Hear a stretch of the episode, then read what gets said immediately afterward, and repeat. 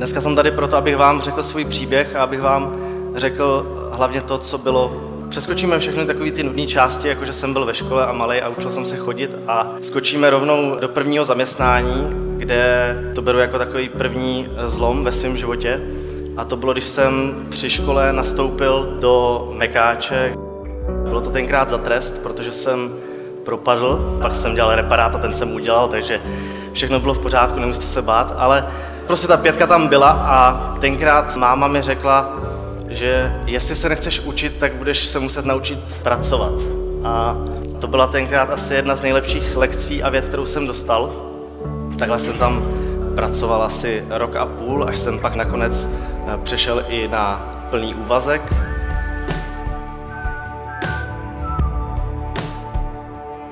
Přišel jsem do své první takové bubliny, chodil jsem tam každý den, pořád se mi dařilo, objevoval jsem způsoby, dostal jsem se dokonce na pozici, kdy už jsem nemusel jenom smažit hranolky, ale mohl jsem se i starat třeba o nějaký zaměstnance. Dokonce jsem přišel s nějakými návrhy, jak by se to dalo třeba vylepšit, eh, což se tenkrát hrozně líbilo panu majiteli, protože mu to ušetřilo hlavně peníze. Dokonce mi přislíbil, že když tam zůstanu hodně dlouho, tak by ze mě mohl udělat manažera, anebo, anebo třeba i vedoucího restaurace jednou. A já najednou pocítil ten efekt té bubliny, kdy ta bublina se začala pomalinku zmenšovat a já jsem začal zjišťovat, že se vlastně nebudu mít kam dál posunout a že vlastně eh, je tam nějaký pomyslný cíl, ke kterému se dostávám a nyní už kam jako dál růst. A já jsem najednou začal pocitovat, na to byl strach, já nevím, ale každopádně jsem začal přemýšlet, že bych to změnil a že bych se chtěl možná posunout někam dál a že bych se chtěl přestěhovat a zkusit dělat něco úplně jiného.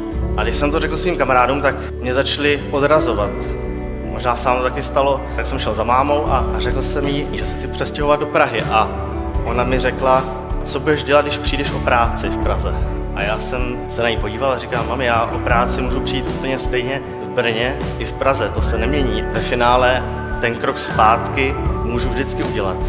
Sklopit tu hlavu a říct, že jsem to podělal a že prostě to, co jsem si vymyslel, že by měl být ten dobrý způsob a tenkrát jsem se poprvé odhodlal prasknout tu svoji bublinu a tím si otevřít novou. Tady jsem si koupil možná dokonce první košily a první sako, protože jsem nastoupil do eh, prostředí, který jsem do té doby absolutně neznal. Dostal jsem práci v jedné internetové firmě a začal jsem se starat o e, reklamu a opět se mi otevřela ta bublina. Opět to bylo pro mě nové, opět to bylo něco úžasného. Vydržel jsem tam tři roky, kdy se mi povedlo zvýšit braty té firmy a majitel byl nadšený, všichni chodili, plácali mě po zádech a říkali, to je skvělý, normálně se nám daří, to je bomba. A já jsem zase začal objevovat a pocitovat ten asi stres. Začal jsem se cítit v té bublině uzavřený, protože to stejný já jsem měl v té práci, kde najednou jsem cítil ten tlak a ten, ty předpoklady, které tam měly být, najednou tam bylo nějaké očekávání, že budou si pořád víc a víc peněz, že se bude pořád takhle té firmě dařit. Asi nejhorší na tom celém, protože v tu chvíli se vám stane, že vám to začne zabíjet tu kreativitu, protože vy se naučíte v tom prostředí pohybovat tak, aby vám to prostředí kladlo co nejméně odporu protože to je samozřejmě pro člověka to nejpohodlnější. A já jsem opět se rozhodl, že to asi nechci, že bych chtěl zkusit něco nového. A tak jsem během toho začal natáčet na YouTube a pak jsem přišel za svým šéfem a říkám mu, hele, je to super, se nám takhle daří, ale já asi budu muset skončit a chtít točit na YouTube. A úplně si to pamatuju, jako to bylo dneska, opět ty stejné věty, co blázníš, co děláš, neblbni, zůstaň tady s náma, podívej se, kolik teďka vyděláváš peněz, to chceš o ty peníze všechny přijít. A já jsem mu říkal, že o ty peníze úplně tak nejde, ale že cítím, že by to mohlo být něco zase nového, co by mě mohlo posunout někam dál. A tak jsem udělal ten krok, praskl tu bublinu a začal jsem točit na YouTube. Na YouTube jsem točil 6 let, nazbíral jsem přes milion diváků.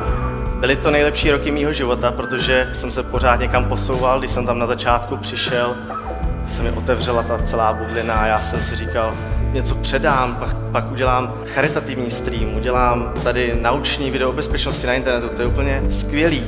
A opět se stal takový milník a Najednou z toho objevování a z toho krásného se stalo opět rutina. Já jsem zjistil, jak jednoduše udělat video, který bude mít milion zhlédnutí. Ale pro mě, jako pro tvůrce, už to nebylo to, co mě mělo naplňovat a co mě mohlo posouvat někam dál. Tak jsem si říkal, že asi by bylo dobrý s tím skončit. Musel jsem to prasknout a jít dál. A to byl tenhle dokument, který jsme vydali a kde jsem na konci řekl, že to je poslední video. Hnedka, jak jsem to udělal, tak mě spadl obrovský kámen ze srdce a otevřel se mi nový svět.